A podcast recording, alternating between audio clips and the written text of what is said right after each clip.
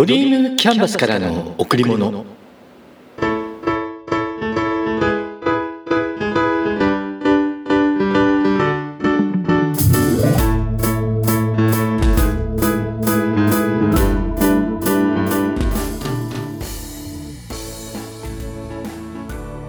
皆さんこんにちは。ドリームキャンバスの竹内義之です。2018年新しい年を迎えました。と言ってもすでに1ヶ月が過ぎようとしています。皆さんスタートダッシュしていますか？昨年よりもさらに素敵な1年を作りましょう。年始めの最初のテーマは人を喜ばすことで幸せな気分になろう。ここからいきます。仕事って多分自分の居場所を好きになるところから始まるんだと思うんです。作家重松清さんの言葉です。自分の居場所って大切ですよね。居心地のいい場所。自分が必要とされている場所。そして自分らしくできてやりがいのある場所。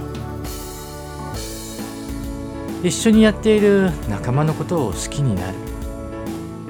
やっていること関わっている仕事を好きになる。時に人を頼り人に頼られ人が喜ぶことをしてその結果周りの人仕事ならばお客様から喜ばれる。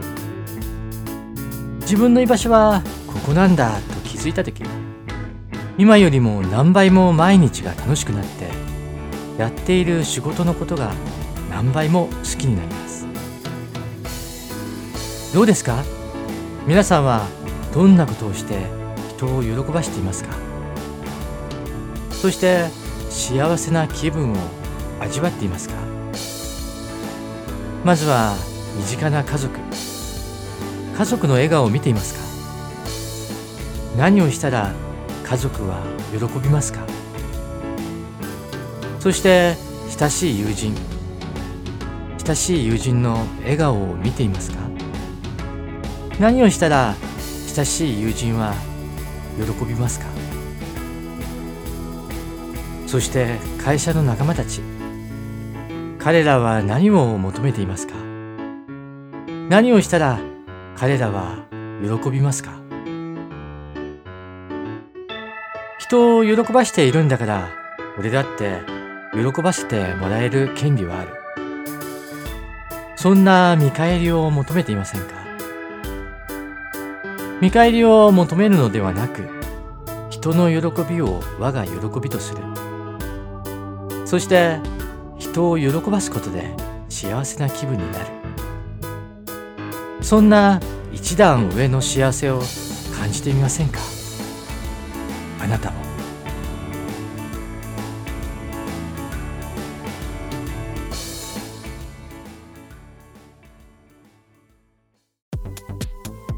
毎年その年1年間のテーマを正月に決めます。昨年のテーマは前回のポッドキャストでもお伝えしましたが一語で表すと感でした。感謝感動感激感情感覚直感共感。感を使う言葉はいろいろありますけれど微妙な感覚を感じ味わう。それともう一つ文章で表すとグリッと諦めない。やり抜く力不屈の精神勇気とかやる気とか根性。決めたらやる。最後までやり続ける。ってことでした。そして今年はというとまず漢字一語で「躍」飛躍。躍動。躍進。活躍。簡単に言うとジャンプするです。それともう一つもう少し長い言葉で表すと未知へのチャレンジ。このテーマには2つの意味があります。まず1つ目知らないことを知る。自分が今まで知らなかったことを興味を持って知っていく。どこまで深めることができるかどうかはわからないですがまずは知る。そこから始めます。そして2つ目知られていないことをやる。人にあまり知られていないことまだ確立されていないようなことをやってみる。やってみて使えそうであれば広めてみる。この2つの意味で未知を知る。今年のテーマに決めました。会社のテーマに設定したのはチャレンジ。ありがちで簡単な言葉ですが実行するには勇気と知恵が必要です。そして継続力も必要となります。四半期ごとにチャレンジ項目目標を決めて実践する。毎月の社内ミーティングではその状況や変化をシェアし合っていこうと思います。皆さんの今年のテーマは何ですか？決めましたか？後でって思っていると決めないまま時間が過ぎてしまいます。テーマを決めることでワクワク感が増してきます。テーマを決めることでブレがなくなっていきます。皆さんもぜひ1年のテーマを決めてみてください。そして12月。年末に一緒に振り返ってみましょう。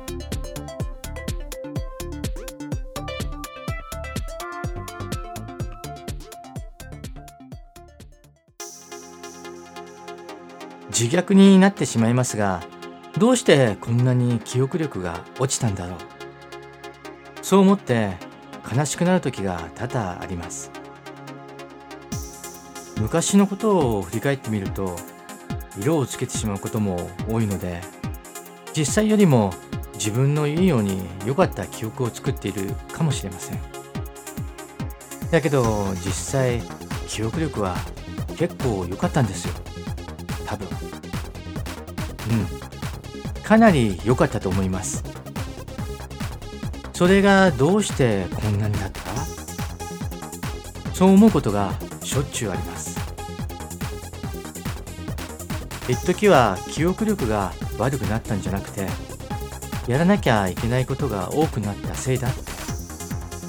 そう思っていたんですけど気がついた時は明らかに記憶力が悪くなっていたんです。結構やばいな。そう思っています。この間ある記事を見ていたら若いうちは学び年を取ったら理解するって書いてありました。学びの領域と理解の領域。学びは経験の積み重ねですから若いうちにいろんなことを体験する方がいいんです。本を読んだり人から学んだり一人でやったり複数の人と共有しながらやったりもちろん頭を使うこともあれば体を使うこともあります。そんな風にいろいろな体験を繰り返してそこに知識や知恵が加わって経験となって未来へ役立つことにるんですよね。次に理解。実際理解に年齢は関係ないと思いますけど若い頃と年を取ってからでは人によって大きな差が出てきます。理解は経験を生かした包容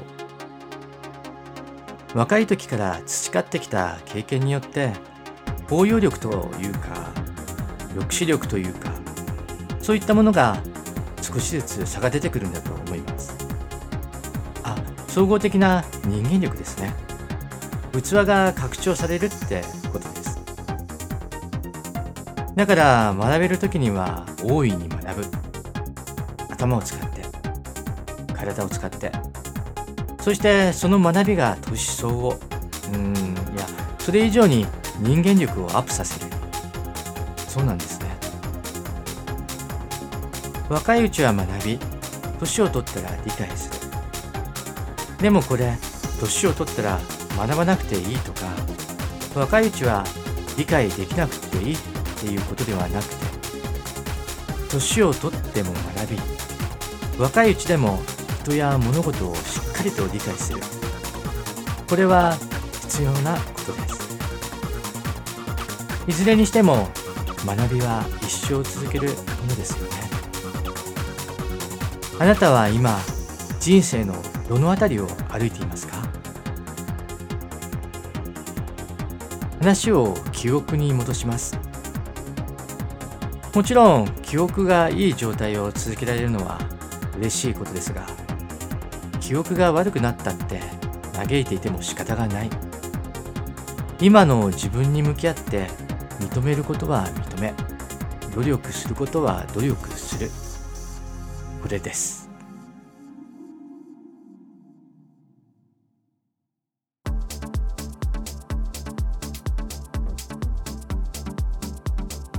人は誰でも間違いを指摘されることは嫌だし答えの出せないものに対して強く求められてもそれに返すことはできません。それが繰り返されると人間関係は壊れてしまいます。また自分を正当化しすぎるのも良くないかな。たとえ自分が言っていることが正しかったとしても相手も自分の言ってることが正しいと思って話している時もあります。真実は見えない。だからそこに固執しすぎて正しさだけを相手にぶつけていると人間関係は壊れてしまいます。感情が高ぶってしまうとなかなか抑えることが難しい。相手を論破しようと向きになってしまうからです。そんな時は一息ついて冷静になる。自分を俯瞰して自分にとっての正論を人に押し付けるのではなく相手の話を聞く。そんな隙間を作っておくことも大切です。昨年マインドフルネスの学びの中で感情のコントロール怒りをコントロールする方法を教えていただきました。90秒ルールといってハーバード大学のジルボルト・テイラー博士が提唱しています。怒りの感情は90秒で血中からなくなるそうです。人がカッとなると脳から怒りの化学物質が血中に放出されて体内に満ちてきます。この物質が90秒経つことで血中からなくなるらしいんです。でもし90秒経ってもまだ腹が立っているとしたらまたあえて怒ることを選択しているということになるそうです。そんな時はどうしたらいいか。怒りを感じた時はその場から一旦離れて気持ちを落ち着けるんです。必要であれば水を一杯飲んだりして90秒時間を置いて。改めて相手と向き合う。これによって高ぶった感情が一気に下がっていくんです。感情を自らが抑えるには90秒の時間を取るってことが効果的なんです。是非皆さんも試してみてください。いずれにしても人間関係って本当難しいですね。信頼関係を保つって本当難しいですね。小さな誤解がいつしか大きな間違いとなって大きな信頼に小さなひびが入ってしまいます。するとあっという間信頼関係がブチッと一気になくなってしまいます。ならどうしたらいいんだろう。大切な人とはまめに話をするってこと。信頼関係を保ちたかったらメールではなく会って話をするってことです。これはプライベートでもビジネスでも同じですよね。誤解が生じそうになったら会って話をする。うん。心がけたいものですよね。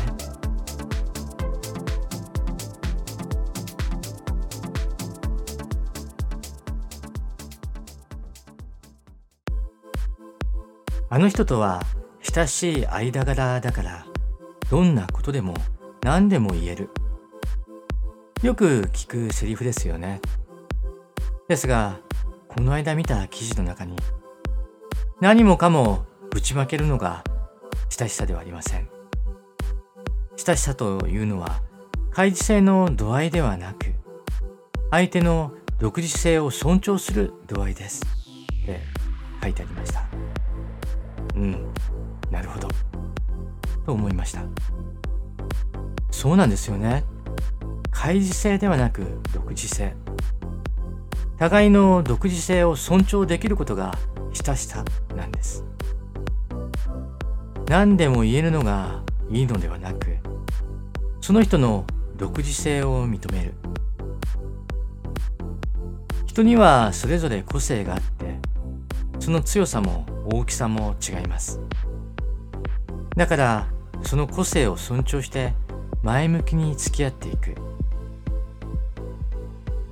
否定ではなく承認。認め合えた仲だからこその親しさなんです。皆さんにとって親しい間柄。独自性を尊重し切磋琢磨し合えるような間柄の人。